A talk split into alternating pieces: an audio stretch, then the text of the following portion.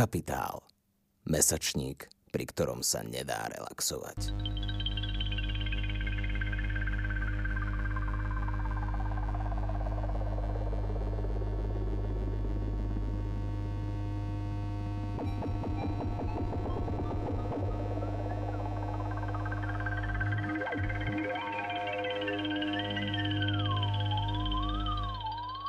Vitajte pri divadelnom podcaste Dramplán, ktorý pripravuje angažovaný mesačník Kapitál.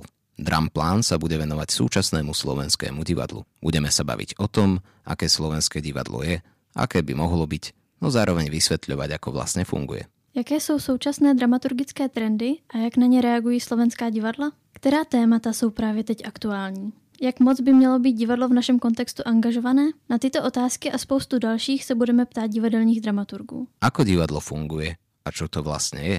Ako vyzerá proces od výberu hry až po javiskové uvedenie? Kde divadlá získavajú peniaze? Všetko vám spolu s divadelnými profesionálmi vysvetlíme. Podcast Dramplán vznikl z naší potřeby přemýšlet a debatovat o divadle v době, kdy jeho akutní nedostatek. Zároveň cítime, že sa nachádzame v istom medziobdobí, možno na Prahu tretej divadelnej reformy a netrpezlivo čakáme, čo sa bude diať.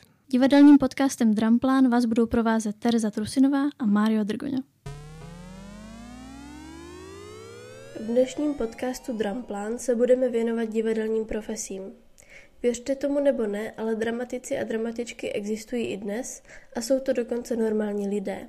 Jednou ze současných slovenských dramatiček je Michála Zakuťanská. Michála Zakuťanská vystudovala dramaturgii v Bratislavě a potom odešla do Prešova, kde spolu založila Prešovské národné divadlo. Její tvorba je tematicky široká. Jako autorka se věnovala odlivu mozku na západ, ekologii nebo postupné proměně života z přítomnosti do sociálních sítí. S Michálou se dnes budeme bavit o tom, jak by asi měl vypadat správný dramatik, o interpretovatelnosti divadelní hry nebo o tom, co nastane po konci kapitalismu. Takže já vítám v našem podcastu Dramplan dramatičku Michalu Zakuťanskou. Máš pocit, že jsou jako nějaké představy o dramaticích? Že lidi mají nějakou představu, jak by měl vypadat dramatik? Určite majú. A najhoršie je, keď to človek nenaplňa. Ale, ale veľmi to funguje. Akože tie stereotypy, to som si uvedomila, keď som eh, robila chvíľu v divadle uh, kamenom, že, že vlastne tam človek, uh, keď sa začne obliekať tak, ako si to ľudia predstavujú, že sa napríklad dramaturg oblieka, takže to veľmi dobre ako pôsobí. Takže napríklad vtedy som mala také sako so zaplatami na lakťoch a to bolo ako, podľa mňa to úplne splňalo eh, predstavu aj o dramatikovi, aj o dramaturgovi. Potom si myslím, že také zemité farby, ako sú vhodné hnedá, uh, také ako skôr tie jesenné otiene možno a potom ešte ako aj tá čierna, to je také šik. Samozrejme, aj námornícke trička sú super, ale tak to nielen dramatici, to aj herci nosia. nejaká predstava tam je, okuliare, ako to je ideál nosiť. Takže si myslím, že uh, aj ľudia sú menej zmetení, keď ten človek je ako oblečený tak, ako si predstavujú.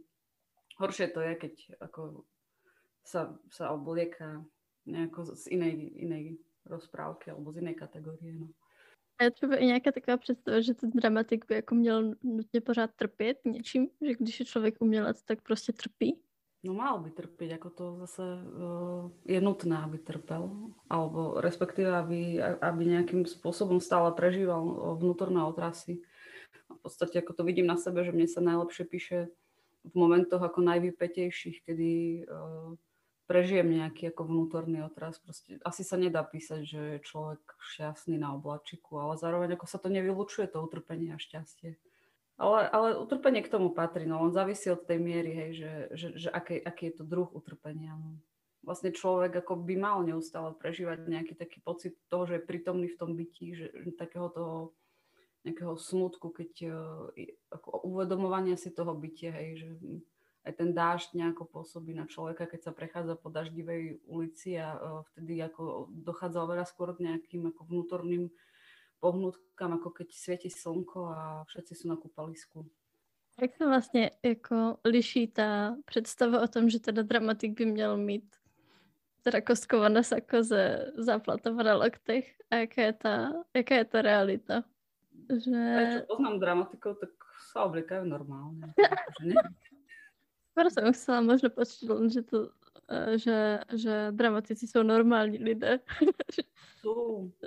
Podľa mňa si ich človek nevšimne, keď ich stretne na ulici.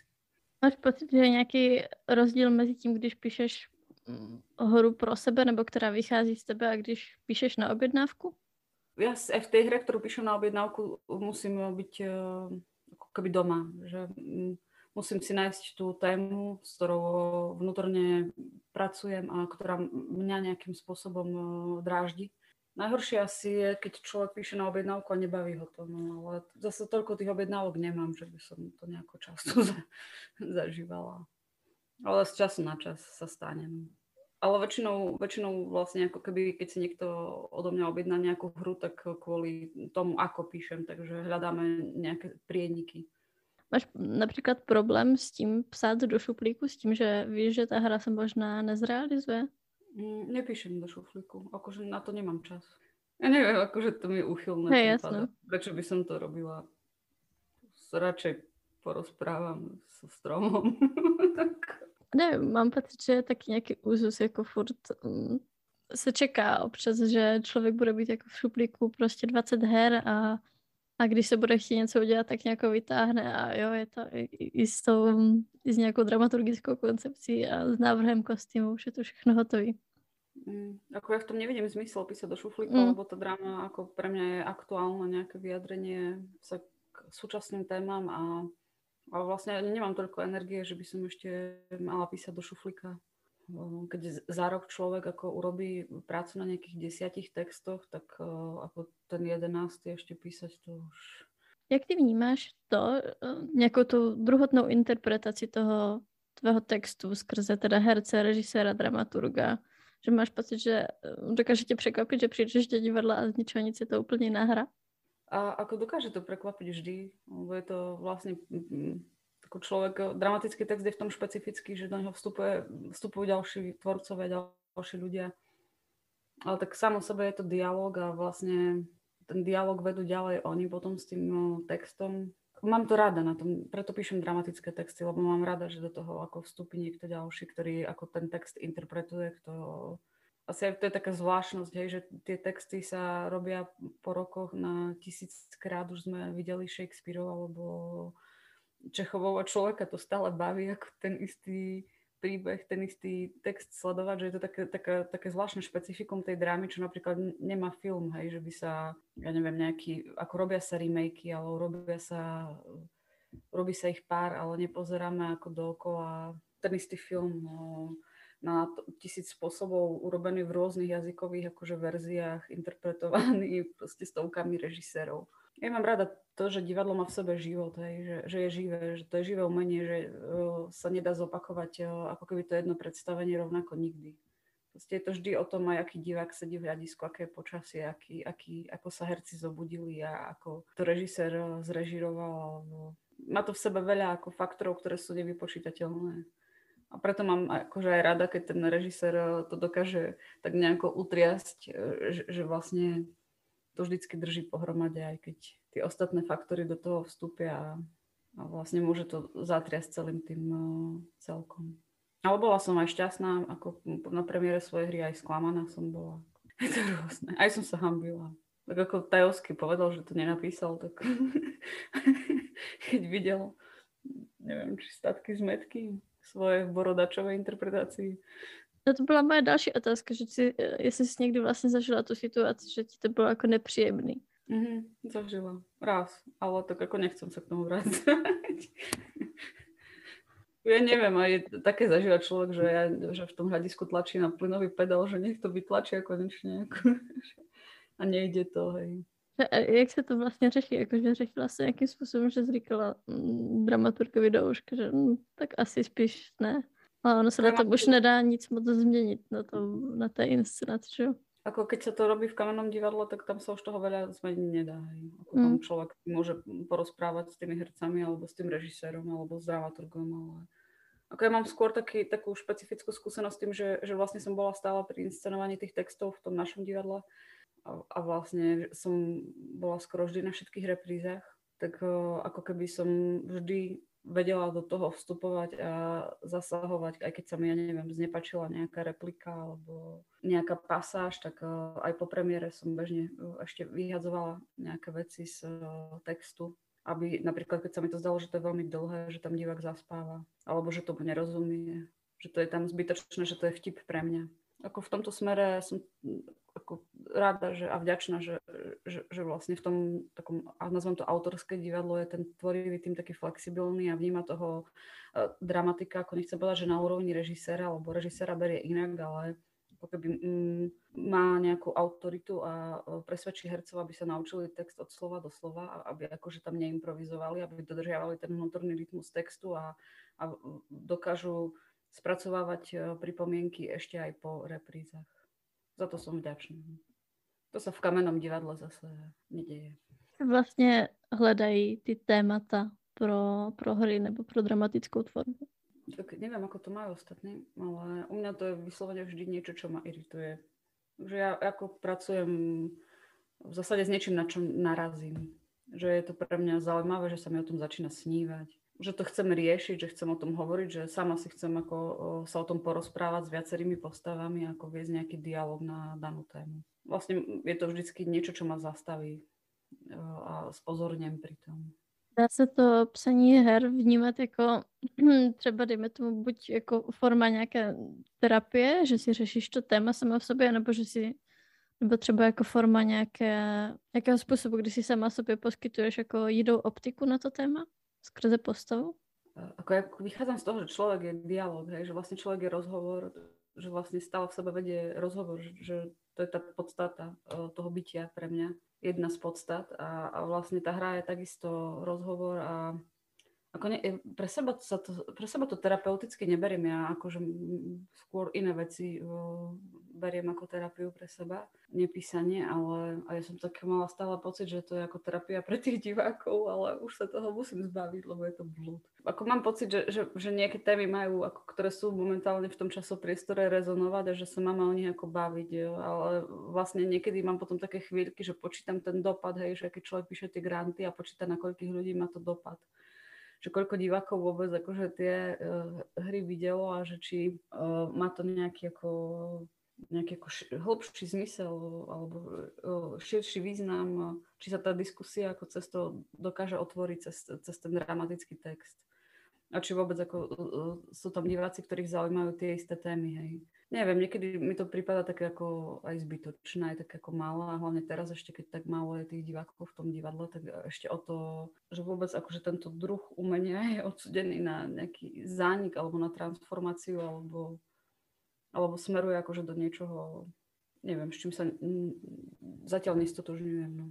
A jaká by ta transformace teda asi ideálně měla být? Jakože mm. se přesuneme do nějaké formy, která není až tak asi přítomná v tom smyslu divák herec. Ale to ako vlastne stratí úplne význam to divadlo. Lebo akože zase my nikdy nezopakujeme grecké divadlo, že tu budeme mať 100 e, tisíc, alebo koľko tam sedelo ľudí, 10 tisíc ľudí hej, na nejakom amfiteátri.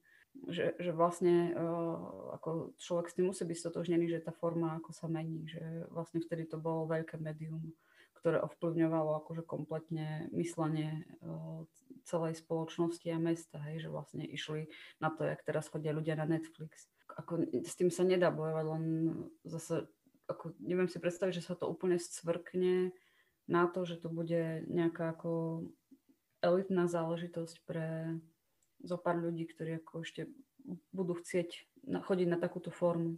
Má to byť, musí byť živé. Divadlo ako musí byť o tom kontakte divák-herec. Eh, tam nevidím zmysel vôbec v streamovaní. To už je iná forma, to môžeme nahrávať inscenácie, to si môžeme nakúpiť techniku. No, ako ja mám rada inscenácie nahraté, ale nech je to ako vopred určené, že ideme robiť takúto formu a nie, že aj keď si človek pozrie záznam, kde sa divák smeje, alebo proste je tam živý divák, tak má z toho iný pocit, ako keď sa pozera na tieto novo nahraté ako online bez diváka. To je strašne ťaživé. To je... Proste ne, ne, nevzniklo to preto, aby sa to takýmto spôsobom predvádzalo. Ako zrazu ako utichol ten dialog vonku, ako ja som mala vlastne najväčší problém, keď začala korona, že uh, ja hrozne potrebujem počuť ľudí. Proste potrebujem počuť, ako sa ľudia rozprávajú ako sme zrazu boli strašne dlho doma, uh, tak uh, mi začalo šumieť v hlave, že nepočujem, ja som zrazu mala pocit, že asi nenapíšem žiadne dialógy, lebo ja nepočujem uh, ľudský rozhovor. A hrozné to bolo pre mňa, keď som písala niečo v tom čase, ako dolovanie niekde, ako pomaly v 90 rokoch, akože nejakých, nejakých dialogov a tém, že, že som to musela hľadať ako v tom vnútri. A, a vlastne tak nejako postupne to začal ten živý dialog, hej, napríklad tie rozhovory v krčmách a tak, ja to ako zbožňujem, to človek ako si väčšie múdrosti a uh, hlúposti ako nevypočuje, ako v tých krčmách, ale proste starí dedovia, o čom sa rozprávajú a uh, ako z lavičky, hej, niekde opravujú svet, že, že vlastne potom som to začala hľadať niekde inde, to hovorené slovo, ktoré, kde ľudia akože o niečom diskutujú, tak som začala počúvať rôzne no proste rôzne rozhovory, rôzne diskusie a, a, a vlastne zrazu tiež to otvorilo pre mňa nejaké nové dvere, že by som sa nedostala k mnohým tým informáciám, myšlienkám a týmto ľuďom asi v živote. Takže je to také ako dvojsečné, že, že, že, že čo z toho je, ako z tej online formy je, je ako pozitívne pre nás nás to posúva ďalej a čo z toho vlastne e, kazí ten predošlý spôsob života, ku ktorému sa už vlastne asi fakt nikdy nevrátime, ale, ale, ale niečo z toho by ako sme si mali zachovať. To ľudské kontaktné. Ve svých hrách často tematizuješ dospělost nebo dospívání, ale ne ve smyslu pubertu, ale dospívání do té dospělosti. Máš pocit, že jsi dospěla? Už hej. Už bohužiaľ čím to přišlo? S čím to prišlo?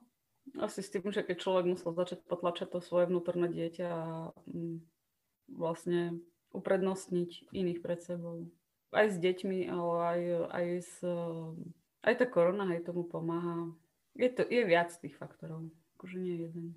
A když byla, dejme tomu, teenager nebo na výšce, tak kdy si myslela, že budeš dospělá, nebo že co to obnáší? Neviem, ale či som vôbec to riešila. že kedy budem, akože keď som bola, ja neviem, 15 ročná, tak som si možno myslela, že keď mám 19, že už budem dospelá, ale tak ten vývoj vraj končí akože osobnostný, že osobnosť sa uzatvára v 24-25 rokoch človeku, podľa psychológov. Takže teraz spätne, ako keď to tak analizujem, tak asi je to pravda že, že vlastne vtedy sa to, ako to vyzreje. A pri dieťati je to do šiestich, že do šiestich ako platí to ohýbaj ma mamko, dokiaľ som ja Janko, neohneš ma mamo. Keď ja budem Jano, takže vlastne pri dieťati treba tie hranice v tej výchove nastaviť do 6 rokov, lebo potom už človek nenastaví nič, ale ako myslím, že to je o tom, ako sa človek dokáže pozrieť na to, ako je tá jeho generácia programovaná. Hej, my sme boli nastavení na to, že naši rodičia nemali tú slobodu, takže my chceme cestovať, dlho strašne si užívať, robiť to, čo nás baví a, a vlastne kamaráti, voľnosť, spoznávanie nových kultúr, ako keby taká otvorenosť a No a teraz akože to naráža aj na, to, na ten stav súčasný, hej, že sa nedá cestovať, že sa nedá akože veľa vecí z toho nejako zažívať starého života, ale ako ja mám pocit, že, eh, že, sme veľmi ako eh, sebecká generácia. No. Akože ja som vlastne sa vnímam, že som vždy išla po tých svojich ako predstavách o živote a cieľov a keď mi do toho niečo nepasovalo, tak som to ako z toho života vyhodila a išla som ako ďalej hej, za tým, čo som chcela. Takže neviem, či, to, či toto patrí do tej dospelosti úplne. Že, že vlastne človek uh, plní len tie, akože sa len zabáva, že sa uzabáva smrti a k nude a k apatii a k vlastne, že si plní len tie nejaké svoje mm, ako sny. Neviem, ne, neviem, ja som si vždy myslela, že vlastne budem dospelá a že začnem platiť tie složenky. Hej. A ono to tak nefunguje. Nie je to len také Tak ale tiež to k tomu patrí. No. Podle mě asi, když se bavíme jako o tvojí tvorbě, tak se asi nedá nedá nezmínit ten spor východ versus západ. A teda odliv mozku na západ. Že máš pocit, že se nějakým způsobem změnila ta situace od doby, co jsi napsala, dejme tomu, Single Radicals? Ako myslím si, že toto je už taký folklor, že to bude vždy. Mm-hmm. Ako mňa už nebaví tú tému veľmi riešiť. Ja už akože mám pocit, že som ju riešila strašne dlho a veľa, ale proste ten západ versus východ, to, ako, to, je, to, je, to je tradícia. mm. akože nejako asi hlboko v nás a proste jak ten Záborský tu z vedľajšej dediny už tvrdil, že sú blázni tí štúrovci, lebo že to sa ľudia v živote po slovensky nenaučia na východe. Tak uh, v podstate ako Sice teraz sa aj menej hovorí po šarísky, zistujem, že napríklad e, ja veľmi chcem, aby sa moja dcera naučila po šarísky rozprávať, ale prirodzene, že ja to mám v podstate od mojej babky pomaly ako materinský jazyk. Že to bolo prirodzené ako v tom, ako som vyrastala. No ale ju nemá kto naučiť po šarísky. Lebo vlastne s tými, tie babky, akože už tak, tá jej babka už tak prirodzene ako keby nepoužíva tú reč, zatiaľ čo ja s mojou babkou, ešte keď sa stretnem, tak automaticky prepínam do dialektu vlastne keď hovorím s babkou, tak totálne mením ako všetko, čo sa týka reči. Ale myslím, že toto ako, že to budú riešiť aj o 20 rokov autory v pohode. Ja, ja som totiž poprvé single Radicals četla podle mě v prváku na vejšce a to jsem ještě neměla žádný kámoše na východě. A potom jsem jich začala a začala jsem jako ty témata vnímat strašně silně a ty jejich návraty tam a, a tak jako motání v kruhu že vlastně ano, že mi to přijde taky jako věčný téma asi. A pokud ne, tak se musí něco strašně velkého stát na, na východě, se postaví Eiffelovka nebo něco. Je, je vlastně, že ona je to vlastně aj téma periferie a uh, centra, že uh, ako ono to bude fungovať vždy v rámci akože tej, toho tematizovania tej periférie a centra, že, že vlastne vždy je niečo na okraji a niečo je v centre a vždy tí ľudia z toho okraju, ktorí majú menej šanci, sa snažia dostať do toho centra, ale zároveň im chýba ten okraj. Že ono to stále si myslím, že, že človek riešia nielen tu, aj ako v Číne, hoci kde inde. Proste sa všetci chcú dostať do toho Šangaja, ale z nejakej provincie ako úplne uh, ďaleko na chudobnom vidieku je to oveľa väčší problém, ako sa dostať eh, do toho top techno mesta, ako pre niekoho, kto býva v Šanghaji. Spracovávaš ty ve své tvorbě nějakým způsobem angažovaná téma, krom toho, že víme, že uh, si zpracovala nějakou, nějaké ekologické téma v rozhlasové hře Doba plastová, tak věnuješ se tomu i nějak ďalej? Občas někde prečítam, že robím angažované akože neviem, keď je názor človeka na niekto, ako napríklad v jahodových poliach som riešila veľmi mm, konzumnú spoločnosť alebo akože to, to presítenie sa tým konzumom. Ako, ako vždy to nejakým spôsobom riešim. Asi najviac tú tému konzumu a, a vlastne čo bude potom konci kapitalizmu ma zaujíma. Teraz som robila Čenkovej deti, tiež pre rozhlas, ako súčasnú adaptáciu o, o nejakom subjektívnom pocite chudoby, že vlastne ten človek e, sa, sa cíti chudobný, pretože že, že nemá viac. Že má dosť, ale, ale vlastne stále sa cíti uh, chudobný, pretože má málo. Ako o tom uh, nejakom... A myslím, že pre všetky hry sa dá nájsť aj spoločný menovateľ ako nejaké utrpenie z nadbytku. Vlastne to, to je podľa mňa asi tá téma, ktorú, ktorú tak nejako vnútorne riešim tiež že vlastne tie postavy trpia aj veľa. A, a to je aj ten výskum UNESCO, že najnešťastnejšie deti, či UNICEFu, pardon, najnešťastnejšie deti v rámci západného sveta sú vo Veľkej Británii. Pretože majú strašne veľa. Pretože nemôžu mať každý týždeň nejakú novú PlayStation alebo proste ako keby stále potrebujú mať, ja neviem, taký telefón už aký vyšiel, že majú spolužiaci alebo že vlastne to je taká jedna z tém, ktoré mňa zaujíma. Teda bude po konci kapitalizmu. Tak asi veľký reset, ja neviem. Budeme si všetci požičiavať všetko. tak ja dúfam, že, že bude dobre.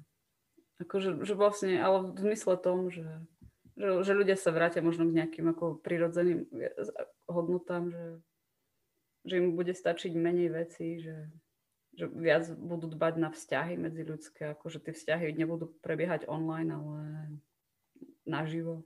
Že, že ako nebudeme musieť sa neustále zabezpečovať, že viac budeme vnímať tú prírodu. Mňa otravuje ako to neustála potreba uh, sa, sa tými vecami ako obklopovať, sa, sa, sa, sa fakt sa zabezpečovať, sa neviem, v pripravať na to, že nebude mať veľa. A ako hrozne to na tých deťoch vidno aj na tých hračkách, čo sa vyrába. Proste hlavne veľa, ale ako lacných plastových blúdov, ako sú aj pekné hračky, ale aj tých veľa, ako je hrozné mať. Proste potom to dieťa sa nehrá, nemá roztrusenú pozornosť, akože tam sú tie niektoré hračky rok, čo sa s nimi nikto nehral. Že myslím, že dôležitejšie sú kvalitné vzťahy ako ten ako, ako to obklopovanie sa vecami, lebo tie veci ako prestávajú mať hodnotu v tom duchu, že človek si už ani neváži. Hlavne nevie, čo s nimi, akože teraz vlastne sa vyrábajú veci na ukladanie vecí, hej vlastne hrozne veľa ako tých úložných systémov, lebo vlastne tie všetky veci, ktoré nikto nepoužíva, ale raz sa možno zídu, treba uložiť. Já když jsem si dělala přípravu na tenhle rozhovor, tak jsem si o tebe četla prostě články na internetu samozřejmě, že?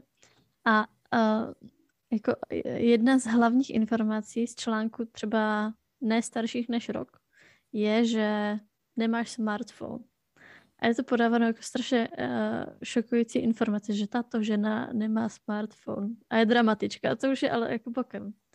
Že proč teda nemáš smartphone? Ako ja som ho mala, ale mm-hmm. zistila som, že, že vlastne začína byť pre mňa dôležitejší ako podstatné veci. A že keď som, no, ja neviem, dieťa odo mňa niečo chcelo ja som v ruke mala ten smartfón a stále som tam niečo ako posúvala s tým prstom. A uh, rýchlo som odpisovala na nejaký e-mail a ignorovala som potreby, ja neviem, dvojročného dieťaťa a už potom, keď som ho hladkala s tou rukou, s tým smartfónom po hlave som mu plieskala, tak uh, akože už mi to začalo pripadať také uchylné a, a vlastne som ako pre zdravie svoje uh, a osobnostný rozvoj ako ďalší som zistila, že sa potrebujem toho zbaviť. A vlastne, že nechcem poprvé ani mať uh, prístroj, ktorý sa dá napojiť na internet a sú v ňom fotografie, videá, súkromná komunikácia, prepojené akože všetky kontakty a vlastne aplikácie, ktoré už človek ani nevie, že čo od neho vyžadujú, aký podpis uh, a s čím všetkým súhlasia a kde všade mu to môže po tom telefóne chodiť, akože aj z hľadiska akože nejakej bezpečnosti a potom uh, aj z hľadiska toho, že, že ma to oberalo o, o, život. Ako oberalo ma to o prítomnosť. Som rada že ho nemám teraz, ale uh, ako funguje to fakt, lebo aj v škôlke sme jediní, čo nech súhlasíme s tým, aby naše dieťa dávali fotky na Facebook. Tak ja mám indiánske meno, Tota, co nemá Facebook ani smartfón. Asi je to veľmi šokujúce a zistujem, že tí druhí ľudia to majú napríklad, lebo som sa rozprávala o tom s inými matkami, že pre nich to je skvelý spôsob, ako sledovať učiteľky, či plnia to, čo oni im hovoria, aby s ich deťmi robili. Takže vlastne uh, matky, akože to im nevadí, že ich fotky, deti sú na Facebooku, im vadí, že napríklad učiteľka nevyzliekla tepláky, keď ona to ráno povedala, na tých fotkách na Facebooku má to decko tepláky. Takže, alebo sa hrá s tými deťmi, s ktorými povedala, že sa nemá celý deň hrať. Myslím, ako teraz som to videla na, dovo, ako na dovolenke, na výlete, keď sme boli v, v lete v prírode, že, že vlastne sme prišli niekde a ja som bola jediná, ktorá mala foťak, normálny, klasický. A fotila som na ako fotoaparát a všetci ostatní fotili na tie smartfóny.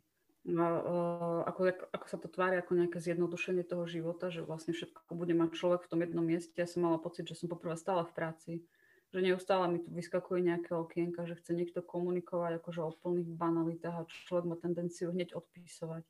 A vlastne, že je to taký nejaký systém, ktorý nutí človeka ako neustále ťukať tým prstom a byť aktívny a mm, nevenovať sa tej ako prítomnosti.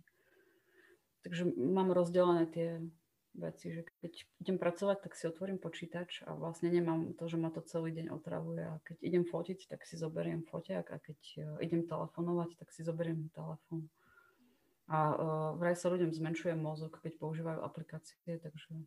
Já mám třeba pocit, že, že bychom si tady v tom měli dopřát nějakou takovou větší svobodu a jako nějakou větší individualitu, jako dělat každý to, co mu vyhovuje. Jako, že já například jako smartphone mám, ale já na něho zásadně nefotím. Že to přijde úplně jako blbost. Ale že, že vlastně máš pocit, že bychom měli trošičku možná technologicky zpomalit? Niekdy som čítala taký výrok, že človek sa obraňuje od prírody technosférou. A to je asi to, že, že vlastne sa od toho sveta tým techniko, technologickým pokrokom alebo tou technosférou ako keby obrňujeme, že vlastne prestávame vnímať uh, ten, uh, tú realitu akože ako plyne v tej, uh, v, to, v tej prírode, v tom našom okolí. A neviem, zase to, potom som pozerala rozhovor s takým ekonómom, ktorý tvrdil, že vždycky mal človek tendenciu utekať uh, z tej reality napríklad ku knihám alebo k hudbe alebo k niečomu, že stále mal tendenciu ten mozog si zabaviť eh, nejakým únikom. A eh, že vlastne to je, on ako tvrdil, že toto je to isté, že, tá, že ten internet a vlastne tie smartfóny, že to je to isté, že proste je to únik pre človeka, ale mám pocit, že ten únik je, sa zväčšuje ten čas, kedy ten človek uniká. Aj že ako niekedy pre nás ísť na internet do internetovej kaviárne, to bolo v škole strávená hodina ako v týždni. A ešte ja, keď som bola na vysokej škole, som vlastne na e-maily chodila odpisovať do univerzitnej knižnice, alebo bola uh, internetová kaviareň na Kapucínskej, že ešte sme ako keby nemali v kuse prístup ja neviem, k tomu Facebooku alebo k tým veciam, ktoré akože potom človek prokrastinuje a ho uzabávajú a vlastne sa tie informácie, fakt už sa teraz čítajú len titulky v správach, už málo kto si prečíta nejaký akože článok. Tie články že nie sú tak zaujímavé, ako boli, sú to väčšinou prebraté, ako v tých bežných novinách. To sú väčšinou prebraté správy, ako z nejakej tlačovej agentúry a v každom jednom denníku je pomaly to isté, že nemôže človek rozhodovať za druhý, hej, niekomu mm-hmm. to proste strašne vyhovuje. Ako, môj otec sa teší na dobu, keď tak bude ovládať ako prstami vzduch a zapne sa mu niečo niekde. Ja zase si myslím, že pre to duševné zdravie ako je potrebné proste pracovať aj fyzicky, ako, mať, vedieť, ako tie veci vznikajú, vedieť, ako nielen stlačením, no, ako, to hovorí Anna Hogenová, vlastne to rozdeľuje akože aj nejaké vzdelanie na to, alebo, alebo ten spôsob života, že, že ten eh, digitálny digitus je ukazovať prstom, že to digitálne je ukazovať prstom, to je stlačať prstom, zatiaľ čo pedagogické alebo pedagóg znamená chytiť niekoho za ruku a viesť ho, ukázať mu. A ja si myslím, akože pre mňa keď sú dva typy ľudí, tak ja som asi ten typ, čo chce ako sa držať s niekým za ruku a viesť ho asi navzájom ukazovať, ako nie ukazovať prstom, že to sa dokážu naučiť aj opice, ako stlačať nejaký jeden gombík, keď im potom za to, ako v tom centre, kde ich to uspokojí v mozgu, dostanú odmenu, hej. Vlastne hrozne pracujú tie aplikácie e, s, s odmeňovacími centrami a vlastne s tým tlakom na výkon. No a ja toto nechcem. Ako nechcem v živote už zažívať tlak na výkon. Aj tá naša doba, aj tá vyhoretosť proste tej spoločnosti, to všetko vzniká z, to, z toho tlačenia na výkon človeka. Proste od základnej školy sme v kuse, ako nás tlačili, aby sme išli na takú olimpiádu, takú olimpiádu, proste naučiť sa všetko na spameť, 60 kameňov po slovensky, po latinsky roz, roznať ich a neviem čo a proste je to akože v kuse. a, a, vlastne aj nad tým uvažujem aj pri tých deťoch, že, že aké vzdelanie by som chcela pre nich, že, že vlastne ich nechcem dať na školu, kde ich budú ako v kuse nutiť prihlasovať sa do súťaží a robiť projekty, lebo si myslím, že sú také super inteligentné, že potrebujú neustále ako tlačiť na tú pílu, že ten rozvoj môže byť aj v niečom inom, v tej pomalosti, v tom pochopení, hej, v tom pozorovaní prírody, že alebo toho, ako sa, ja neviem, zvieratá správajú, ako dokážu žiť mačky s vrabcami a s ježkami z jednej misky sa najesť, aj so psom. Tam sa to ako stáva, hej, že v priebehu dňa sa z jednej misky naje vrabec, ktorý nakrmí deti, mačky, pes a večer príde ešte ježko. Lebo ježkovia milujú mačaciu stravu. a nikto nikoho nezabije. To je ako... Takže ja sa s tím vlastne stotožujem extrémne, jenom je vlastně jako už nevítaný vybočit z toho proudu eh, velkého jako a té extrémní produktivity a toho důrazu na to, abych přečetla prostě eh, kompletního Dostojevského, když přijdu na vašemu a abych už to všechno věděla. Nevím, taková ta, ta výkonnost toho člověka je úplně jako, nebo ta ideální výkonnost toho člověka je úplně podle mě šílená, že zase se to nemůže ani potkat s realitou, ty všechny nároky, které se kladou ať už na člověka nebo na dítě, podle mě, když se učí, jakože třeba právě to, jak říká, že 60 minut na spověď, to je přece blbost. Jako. Ale tak ako ľudia, pokiaľ ako fakt nechcú vyhorieť, tak ne, musí akože niečo zmeniť hej, v tom, v tom prístupe k tomu výkonu, že, že či to stojí za to, no proste. sa uhnať. Hej. A Dostojevského celého ešte nemám ani ja prečítaného a zase paradoxne, teraz keď spätne čítam niektoré veci, ktoré už som čítala, tak si hovorím, prečo som to čítala vtedy, keď teraz to už rozumiem že vlastne niektoré veci človek prečíta na výške, tak ako kvôli tým skúškam z takého rýchlika, ale, uh, alebo aj na strednej, ale ako teraz uh, sa k tomu dokážem niektorým veciam vrátiť a úplne inak ich chápať, ako vtedy v tom čase, tej nedospelosti. Dobre, ja bych to tady uzavrela. Počúvali ste Capitalx, podcast angažovaného mesačníka Kapitál, ktorého vznik podporila Rosa Luxemburg Stiftung zo zastúpení v Českej republike a Fond na podporu umenia. Viac článkov nájdete na webovej stránke www.kapital.noviny.sk, kde nás môžete podporiť napríklad objednaním predplatného. Za čo vám vopred ďakujeme.